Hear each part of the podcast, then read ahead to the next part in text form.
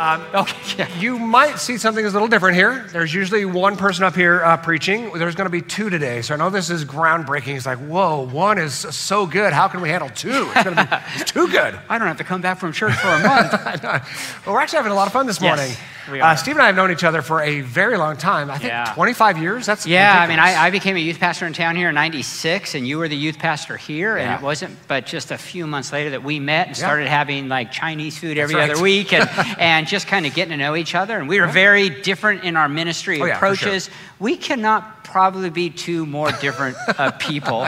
We're different people. Yeah, But it's um, kind of fun that way. But right? we did ministry, youth ministry together in our two groups, and we've been together now for 15 years here at Rancho. Yeah, and then there came an opportunity. We are a diverse community of we friends. are, just you and I. Right. But then uh, a few years after that, uh, there was an opportunity for you to come here. And I remember us talking as a staff, hey, Steve's like available, like you're a free agent out there. Yeah. Steve was available. And we thought to each other, man, could we bring him on here? How cool would it be to, be to, to bring Steve? And so after a men's event or something like that, you went to your car and one of our executive team members chased you out there and said, Steve, is there any way we can get you to Rancho? And over a period of time, you said yes. Yeah. And we've been serving together here Yeah. now for, how many years have you been here at Rancho? 15 year, uh, 15 2008. years. That's awesome. Yeah, 2008. awesome. Yeah. So, we're kind of committed to both, you know, serve here and, and die here. So you can't get rid of us. It's a good team. Our whole crew is really so united in so Yes. many ways. I even am the old different. man now on, know. on, on That's staff. so fun. I'm older than him. I know that's shocking, but I am. Yeah, I look older than you, so I, I kind of resent that. I kind of resent that. You're 15 years older than me. yeah, totally. Yeah. Not quite. Well, yeah.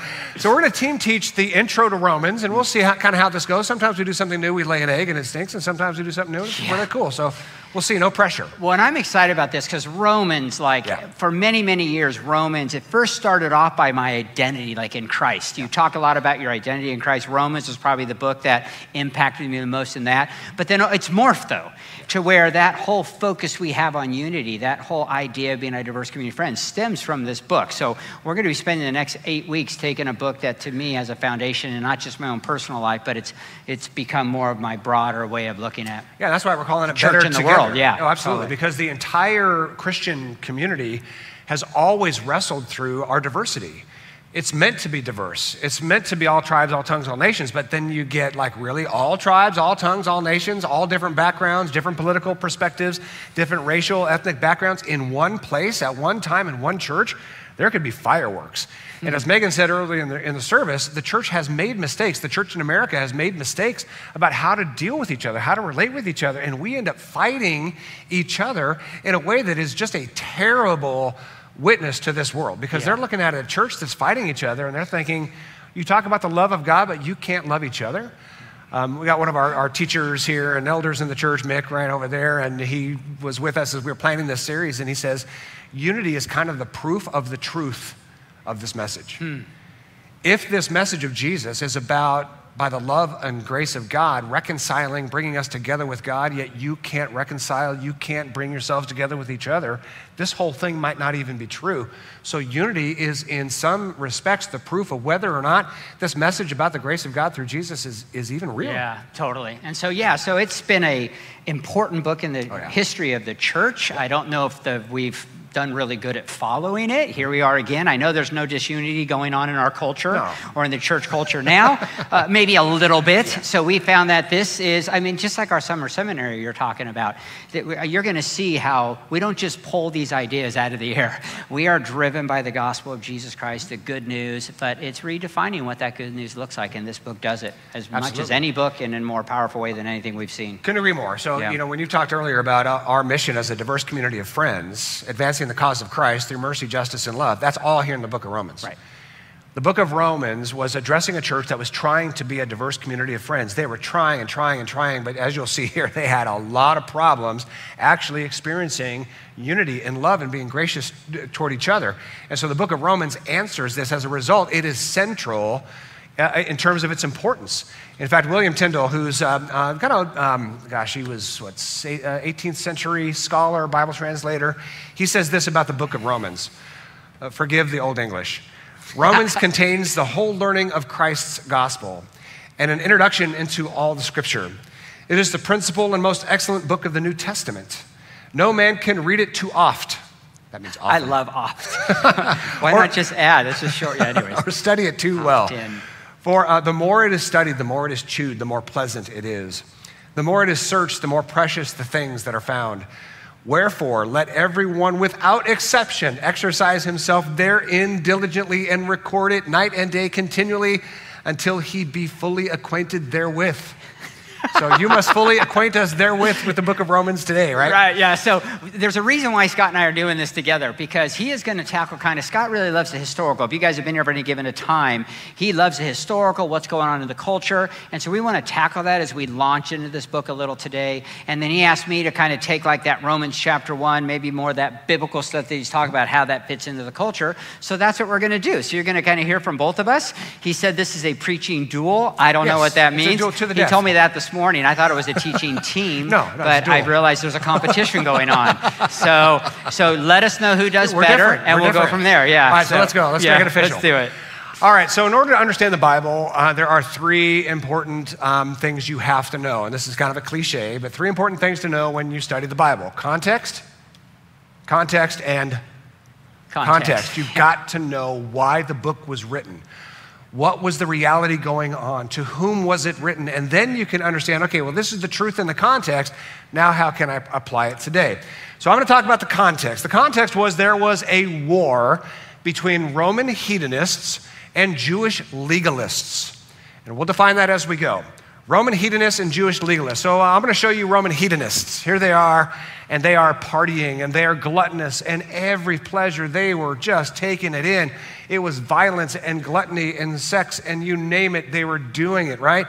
And then there are the Jewish legalists. The Jewish legalists were holding to their, their Old Testament scriptures, right? The Torah, the first five books of the Bible, they were buttoned up, they were dialed in, and they were in one place at one time in the Roman church together together. Is that even possible? Is it even possible that Roman hedonists and Jewish legalists can be in one church, honoring Jesus, following Jesus, and advancing the cause of Jesus together? Is that even possible? Hmm. Well, the book of Romans is asking that question. And we'll see is it possible that these two totally different, totally opposite people can bring them together? What is Roman You know, you know, early, hedonism? earlier. oh, I'm sorry. yes. Yeah, no, like earlier you said they were trying, trying. I want you, they weren't even trying. No, they might not To have have been. unity initially. This Maybe they were probably trying let to or destroy set them on other. something different. I know. Yeah. They probably just came in and were just trying to destroy each other. They, they might have been. We'll talk so about let's that. Yeah. talk about why. Yeah. So the Roman hedonists were pursuing pleasure. That was hedonism. It was grounded in, in philosophy, it was grounded in their religion, right? The pursuit of pleasure, which is the satisfaction of desire, is the highest good and proper purpose of life. Roman hedonism. If you want it, get it. And Rome, the great Roman Empire, had the power to get what they wanted. They had the armies, so they took whatever they desired. They took land, they took slaves, they took power, they took women, they took children, they took anything they wanted.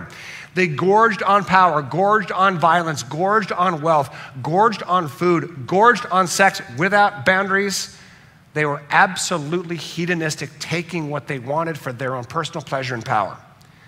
How about Jewish legalists? Legalism is the denial of pleasure and obeying the law of God. That is the highest good and proper purpose of life. So you can see they're looking at each other from across the room going, I can't stand you.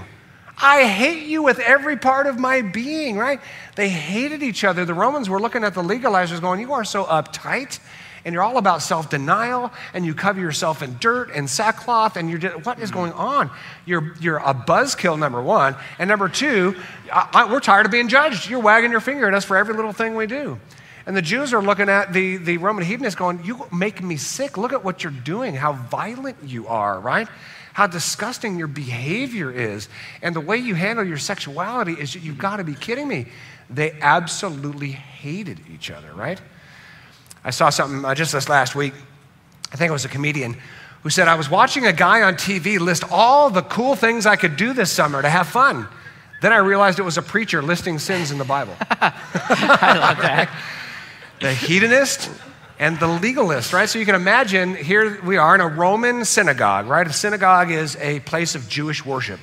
They had their temple in Jerusalem, then they had their synagogues, these outposts of religion, right? Call it a church.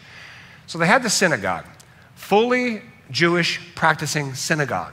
And here are the Jewish legalizers. They had their Old Testament law. And so they're worshiping on Saturday, right? Saturday, the day of rest. No work, right? They, um, were, they were, um, uh, they were uh, you know, uh, not cooking. And they had their their diets all squared away, right? Their men were properly circumcised according to the old covenant. Everything was all dialed in. Now they happened to worship Jesus. And so they were enjoying this Jewish Jesus worshiping community of absolute unity, and they're obeying the law of God. And then scandal upon scandal happens. Romans started receiving Jesus as their Savior, these Roman hedonists. And so they're waltzing in the church after a good morning's work on Saturday. You can't do that, right? Their manhood's not properly dealt with. You can't, do, you can't come in here with that uncircumcised thing going on. You can't do it. You got cheeseburger juice. You, we don't do cheeseburger. You got a carnitas taco. We don't do pork. You're about to down a shrimp burrito. We don't do shrimp or catfish, and you're doing all of it. You can't do that. And they are fighting, fighting, mm. fighting. Like you said, you're probably right. No interest in unity just interest in judging each other. Yeah, totally. And so, yeah, I mean, that's what the culture was right. when Paul then comes in and he wants to write this book of Romans, you know? And right off the bat, I mean, here's this division, and he jumps right into it, right? He goes, gets right to the point of what this is about. In Romans chapter 1, verse 5, he says this Through him, we've received grace and apostleship to call all the Gentiles. Yeah I mean, that's a pretty heavy statement. Including Romans. Including Romans, right? Yeah, to call all the, that is the, that's probably who they're talking about, you know, yeah. calling all the Gentiles to obedience that comes from faith for his name's sake. In verse 7, he goes on to say, to all in Rome who are loved by God. What, what a statement. Yeah to all who are in Rome who are loved by God and called to be his holy people, grace and peace to you from God our Father and from the Lord Jesus Christ. So, right off the bat, Paul in this letter, when he writes to this church, is talking about we are calling all Gentiles. And then he mentions in the first couple verses right before this that this is what the prophets were talking about. You go back to Abraham. And the covenant through Abraham was that he would be and all his descendants would be a blessing to all nations. But if you've been here at all with us, we realize that that's not what happened, right? People felt like a curse mm, in front of the Jewish nation and religion. But he was to be a blessing. So, this is what the prophets talked about. This is nothing new. Paul's reminding them about that. So, it goes all the way back from that. And I believe Paul is being very strategic here. Oh, yeah. I think Paul's one that really paid attention to his words when he said things like obedience that comes from faith, not obedience that comes from heritage not obedience that comes from law abiding, going to the temple, getting circumcised, not eating the wrong things, and making sure you're doing the right things, but this obedience that flows out of trust. And what you're going to see as we go through the book of Romans, it's a trust that we're all loved, right? That we're all forgiven, that we're all accepted. That's what it's about. And he specifically says, We are. Like we are, not I am. And I think that's an important key because the book of Romans can be a very like personal salvation book when I don't think that's the salvation and the hope he's talking about. A matter of fact, Romans is not just about me, my salvation, and my walk with God. It's about we. It's about we. It's about our salvation and our walk with each other in and through God. And I think that's an important distinction to make. And I couldn't imagine how controversial this must have been, right? As this letter is coming, and these Roman leaders who are, you know, leading the church, and they're hearing, and you have these hyper Jewish people coming in, hyper religious people going, like, wait a minute, what the Gentiles need to do is become more like us, just like you mentioned, you know?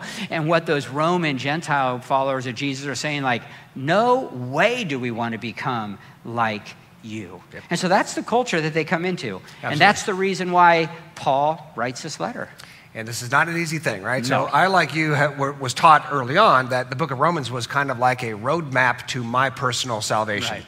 You want to get out of hell, the book of Romans tells you the roadmap to get out of hell, right?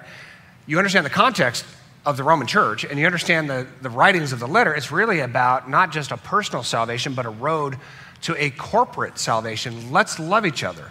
Let's show grace to each other. Let's together shine the love of Jesus Christ mm. to the entire world so they can see the love of Christ at work in your church community.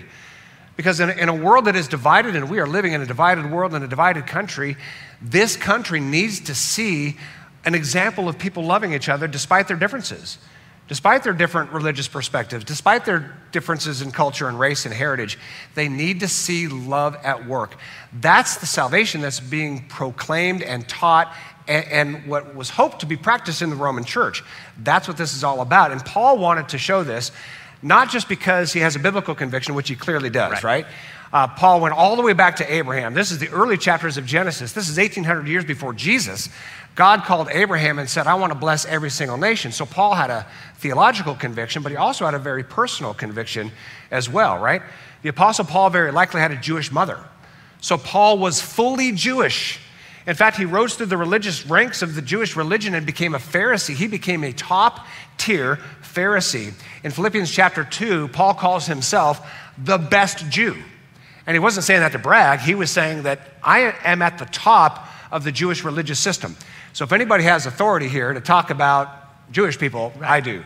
But then he also says in Acts chapter 16, verse 37, he says, I am a true born Roman citizen. So likely his dad was a Roman citizen, which gave him the full rights and privileges of the Roman Empire. So Paul has a personal story here. He is the embodiment of the union of Jew and Gentile, right? And he embraced Jesus Christ. So he's saying, listen, not to brag or anything, but I am unified as a Jew and Gentile. And I understand from both my Jewish perspective and my Roman perspective that I am saved only by grace, and that God's desire is that all of us share in that grace together, no matter our differences. And so Paul is passionate hmm. about this, passionate about it. And he's writing to strangers. He never met them. But he's saying, you know what? I am so dedicated to having one church as diverse as you shine out the love of Christ. I'm going to write the longest letter that I have ever written, and it's going to be to you. Yeah, what a, what a cool reality, right? This guy can have the authority. The Jews, Jew of Jew, Pharisee of Pharisees, a Roman citizen, and he has the authority and he has authority to bring this gospel message. Look at Romans 1:15. He says this, "I am obligated both to Greeks and non-Greeks." I think in some ways he's saying like, you know, Romans and Jews, but he's almost identifying himself as one of the Greeks in a sense, or the, or the non believer there. Right? Yeah, culturally. Or you would sit there and say, well, the Americans and non Americans, you know, but he's saying the Greeks and non Greeks, both to the wise and the foolish and that's interesting. We'll be talking we'll about how he calls the Jewish people the weak and the Romans the strong later on. Yeah. It's going to be a fun time. Yes. And that is why I'm so eager to preach the gospel also to you who are in Rome. And I think this is interesting. He wants to come and preach the gospel to those that have already received Christ. They're followers of Jesus, which means I think they're missing what the gospel is. They're missing what the good news is. Though they are following Jesus, they're not living in this unity, what the true salvation. We think about salvation, we think about where we go after we die. I think when Paul thinks about salvation, he thinks about what created on this earth, this kingdom come will be done here on this earth. He goes on, he says this, for I'm not ashamed of the gospel because it is the power of God that brings salvation to everyone who believes. Okay, rethink the word salvation, right? Don't just think gets them all to heaven, but brings a community, brings unity, brings this from hedonism to hyper legalism together. To everyone who believes, first to the Jew, then to the Gentile. It's the power of God for the Jews and Gentiles. And we will see as we continue through this letter that that power that that salvation is to bring together in unity everyone. You see, there's a kingdom out there, the kingdom of empire we're going to be looking at, the kingdom of empire, the kingdom of religion. And both those things divide. Always has, always does, and still does to this day. It divides. But the kingdom of God is about unifying, about bringing together. That's the good news. Yep. That's the salvation Paul's talking about. That's what he wants to bring to these followers of Jesus to continue to come and preach this salvation because they're not living into it yet. So, if we properly understand what salvation is through Rome, salvation is the receiving of God's goodness and grace through Jesus Christ, freely given to everybody, Jew and Gentile, right? To the whole world, freely given. We receive that salvation from God, and then we share that with each other. God wants heaven on earth and to experience His love, to experience His grace, to experience His goodness now, and thankfully there's a promise forever. But let's not forget the here and now. As you perfectly said, the kingdom of empire always creates division, the kingdom of religion always creates division. So, what Paul does in chapter one is he says, All right, let's go after the hedonists first, right? So let's just say, let me look around here. Clearly, this is the hedonistic side of the room. So, yeah. Hedonists over here, a couple Hebrews sure over there. Yeah, they're on the right side. Yeah, they're on staff. So uh, yeah. these are the hedonists over here. So Paul first says, all right, hedonists, listen, you are very proud, aren't you? They're saying, well, heck yeah, we're Romans. How can yeah. we not be proud? We have armies, we have power, we are seizing land. We got most of Europe and a bunch of Asia Minor. We're going after North Africa. We do what we want. We take what we want. We enjoy what we want. We are Romans. Wow, proud. Good for you. Let's talk about what's really going on in your hmm. culture. And he unloads on them. So imagine our Jewish legalist friends over here just loving what Paul's about to do to these Roman hedonists. You ready? He starts tearing apart their culture, which was disgusting. I mean, we're just going to be honest. It was disgusting. Roman hedonistic culture was based on a philosophy that we are uniquely and divinely appointed to be satisfied. Every single lust we have is to be satisfied. Every desire we have is to be satisfied. And so here's what they did. Only true born citizens were given what's called in Latin dignitas. For those of you who are linguists, dignitas means what? Give it a shot. Dignity. All right. Dignity. Only true born Roman citizens had dignity. Everybody else did not deserve dignity, were not given dignity. They were just objects to be exploited and abused at will for the pleasure of true born Romans.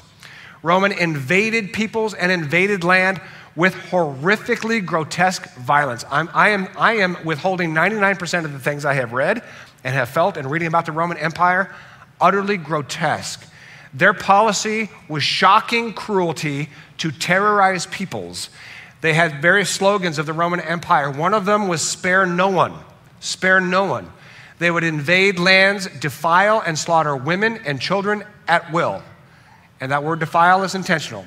They would defile and slaughter women and children at will.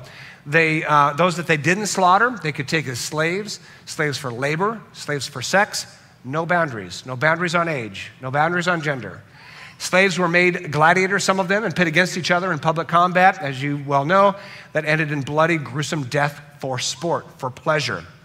They conquered people, and those who they thought to be uh, enemies of Rome, they were annihilated, publicly executed by crucifixion, burned alive, torn apart by animals. Roman men had full control over their household.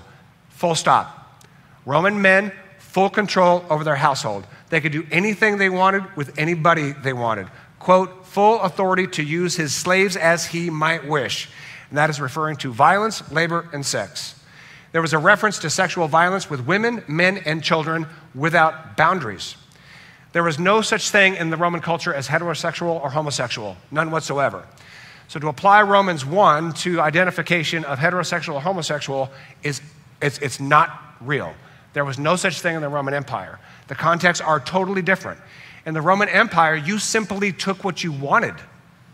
And it was not just about pleasure, it was about power. Roman men exercising power of their sexuality over people. And again, the, the details are horrifically disgusting no boundaries, children, all of it to exercise power. Sex was about pursuing pleasure at will, but particularly about abusing people to satisfy power. Violent prostitution was well accepted and normal. Violent prostitution as worship of the gods, well accepted and normal. That is Roman hedonism. They were coming to church with Jewish legalizers. That's a fun Saturday morning. Yeah. And so, so here we are, right? Romans chapter 1. That's what Paul is going after. Now, I, I, just want to put another explanation point on what you just said. This portion of scripture in Romans chapter 1 has been taken so out of context. It's been used to oppress a small portion of our current culture and society. And I just cannot see that Paul's purpose of opening up this powerful book to bring unity had the goal to condemn a small minority who identify as gay or lesbian. It just doesn't make sense to me. But what he is doing, I think, is genius absolute genius. He is going to start off this letter that he's going to get to unity, all these chapters to bring to unity. He's going to start off by basically just looking at the worst of the worst from both sides, just kind of laying it out on the table. And when it comes to the Roman Empire, as Scott just kind of opened up, just in a very non graphic way, it is hard to read considering that, listen to what he considers the Roman Empire. What we are looking at at the Roman Empire. Look at Romans 1:18. The wrath of God is being revealed from heaven against all godlessness and wickedness of people who suppress the truth by their wickedness. He goes on to talk about how these people they know God but they don't consider, you know, they don't consider God, they don't give him thanks. Instead, they just go after their own things. They worship creation instead of the creator and their minds begin to be consumed by these things, consumed by power, consumed by lust, consumed by greed and a whole bunch of other destructive things, just like Scott was talking about. To where he gets to Romans 122 and he says, although they claim to be wise, they become fools fools, just pursuing and dominating. Ultimately, as Paul sees it, is that God had given them over to do whatever they want. This is the wrath of God revealed. This is what we see in the Roman Empire God allowing it to go. And you just see the destruction that, ha- that goes on. And the history of the sexual perversion in the Roman Empire is well documented. You can look at it and you can follow it. So Paul starts talking about they're degrading their bodies with one another. They're doing things they wouldn't normally do. There's men with men, women with women, much of which is part of like this kind of worship stuff, power over the vulnerable and the marginalized. As Scott said, this was not about sexual orientation. This was about power, pleasure, and being consumed by lust. That's what it says in Romans chapter 1. Read through it. And that's what we see in full force in the Roman Empire. Now, yeah, we still see these destructive power over things going on in our culture and around the world, no doubt. But it wasn't just the sexual stuff. There was so much more going on. Look at Romans 1:29. They had been filled with every kind of wickedness, evil, greed, and depravity. They were full of envy, murder, strife, deceit, and malice. They are gossips, slanderers, God haters, insolent, arrogant, and boastful. They invent ways of doing evil. They disobey their parents. They have no understanding, no fidelity, no love, no mercy. And any good, God fearing, Jewish religious person would know this. They knew this. No wonder they want, want them to be considered part of the kingdom of God. they come in and they're actually leading the church, these people. No wonder this was a big issue and a struggle for them. So you can imagine if this was a Saturday morning on the day of Sabbath for the Jewish people, and they're in their synagogue, and let's say they're on this side of the room, and a bunch of Romans come in on this side of the room, and they're reading the letter written from the Apostle Paul on that Saturday morning. When they get through Romans chapter 1, you can imagine this side of the room is cheering. Go get them. Yes, we've been telling them they're this way the whole time. We've been telling them this is the wrath of God being revealed because He's just letting you do all this violent stuff and power over people and gluttony in every disgusting and perverse way possible, right? They're cheering, go get them. And then the Apostle Paul goes to chapter 2, right? And he looks to this side of the room and it doesn't go so well over here. Now, these people over here, the Jewish legalizers, they were also proud, not of their power and of their violence and their pursuit of pleasure, but they were very proud that they were all buttoned in with the Jewish law, obeying the Ten Commandments, obeying the Torah of the Old Testament, obeying the Talmud, 6,000 laws, obeying the feasts and festivals, right? They kept it all. They kept the commandments, you know, sort of. they kept themselves sexually pure ish, right? Uh, they kept their marriage vows mostly, you know, a few asterisks there. They weren't violent, at least as violent as, as this side of the room, right? The Jewish legalists considered themselves better than others. So proud of how right they were with God because of their obedience. How right they were of God because they kept the Sabbath and they kept the feasts and festivals and they kept the reading of God's word. They were so proud that they were clean, right? We don't touch bacon like you. And they're like, oh, don't touch my bacon, right? They didn't eat cheeseburgers, mixing meat and cheese. How would, could anybody do that? And they're like, I kind of like cheeseburgers. There were no shrimp, no catfish. Steve would be out. Steve is a I'm shrimp not getting dude. so hungry after today. I'm ready to go. Shrimp and bacon. Yes. Burrito. There oh, it is. That's amazing. So the Jewish legalists were boasting, right? In a different way than the hedonists were. They were boasting in their religion. Hmm. They were boasting that they were right, that they were good. Sound familiar? And Paul goes after them. Yeah. He goes I mean, after them. when he gets to chapter two, Yep. it's like some dro- drop the mic moments, you know? Romans chapter 2, verse 1. You therefore have no excuse, you who pass judgment on someone else. I mean, think of that list in Romans 1. Think of the Jewish religious person going, yeah, yeah, yeah. And then it's like, oh, and by the way, you have no excuse.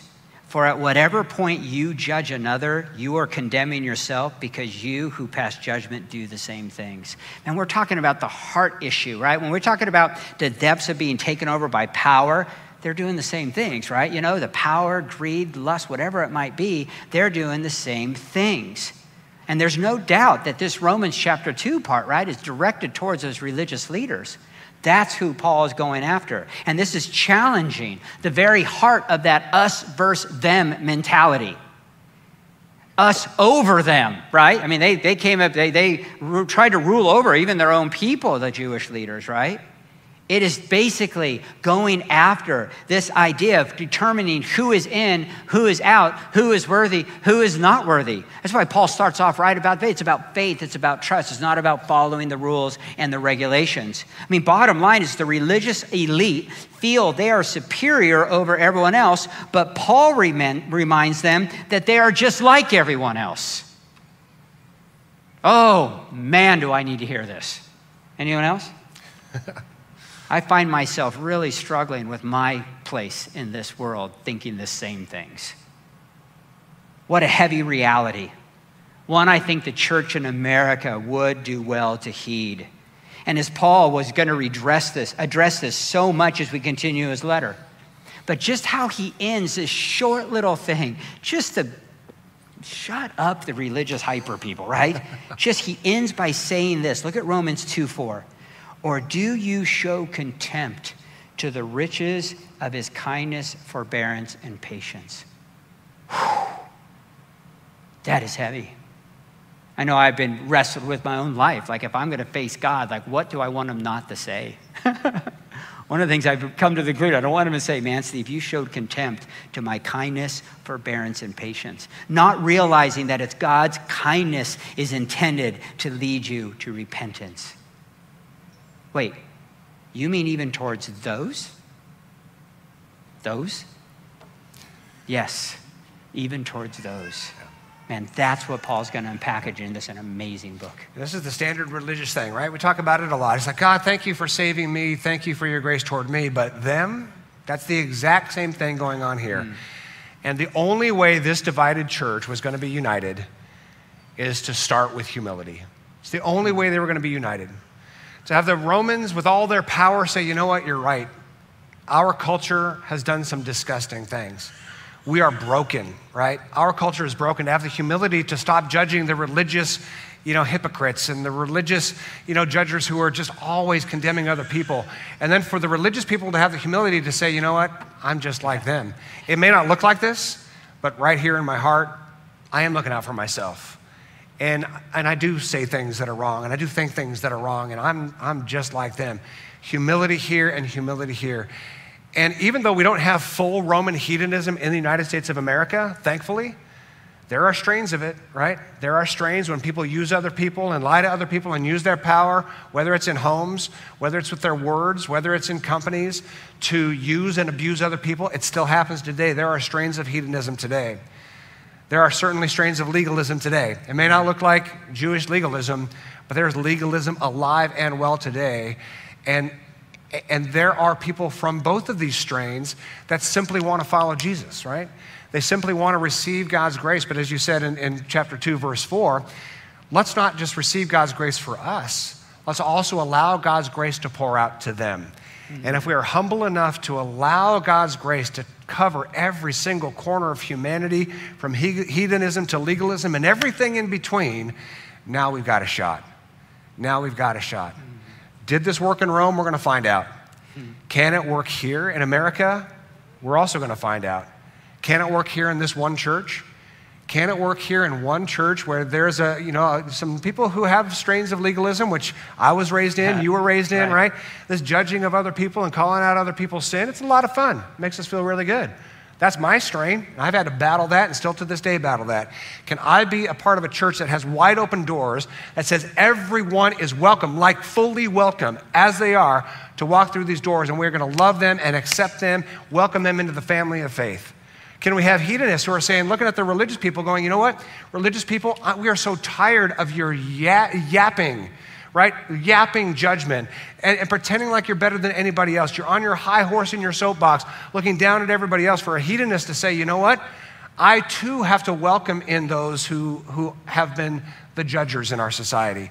A lot of people are saying, I'm done with church, I'm done with their judgment. Well, we have to open ourselves up and say, this is a wide open door for everyone with strains of hedonism, and yes, there's things to work on there, and strains of legalism, and yes, there's things to work on here, and to have the humility together that none of us has it right. Yeah. None of us has it right. Most famous verse in Romans, Romans 3:23, all have sinned and fall short of the glory of God. You hear that, hedonists? All have sinned and fall short of the glory of God. You're not perfect, you haven't arrived. You hear that, legalists? All have sinned and fall short of the glory of God. None of us per- are perfect. None of us have arrived. But listen to how it ends that God freely makes us all right in his eyes by grace. Hmm. I tell you, Scott, man, just, just unpacking that. Yes. Just unpacking that and getting to that Romans 3.23, when you read that in not this personal, like God thing, but in a unified like community yeah. thing. I mean, how powerful is that? That's when you get to that, you sit there and go, oh, this is about moving us together. Yeah. Not just not about what's going on here. It's about what's going on here. Yeah. That's what it's about. And when you when you said that, man, it's like, whew, what a powerful reality and, and how we actually, missed it. Can that actually work? You know? We'll see. So talk about the arrows. Here's how the arrows work. God says, I'm choosing, quoting Romans 3:24, to freely make everyone right in his eyes. Now we have to look at each other and do the same. Mm good luck. Yeah. All right.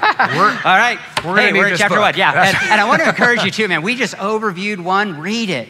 I cannot encourage you enough that this this next eight. How long are we doing? Eight, twelve? What? I think it's like ten or a 12. lot. Yeah, a lot. Every week, read the chapter. We're doing overview. This was a letter. Remember, this wasn't a theological book. It was a letter.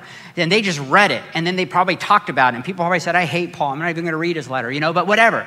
So read it. And so you go home, read one, look at it in context, kind of do that kind of work yourself, because that you will be way more uh, getting more out of. I hopefully what we're journeying together if you do that. So yeah, I want to so encourage you to do that. In prayer, and then we have baptism like in 15 minutes. Yeah, we have baptism at 12 o'clock. Come on out if you want. If you haven't expressed your faith in the baptism waters, I'll be out there. Come celebrate with us. We do it at noon. Last month was so That's fun. Awesome. Come yeah. on out. I'll talk to anyone out there, and then I'll do the baptism. And baptism a is a time. symbol of all of us need cleansing. All of us need new life yeah. by grace in Jesus Christ. Yeah. So if you want to baptized faith, into us, exactly, not right. into just yeah, totally. So Father, just thank you so much for just this the beginning of this book and and the challenge for each of us.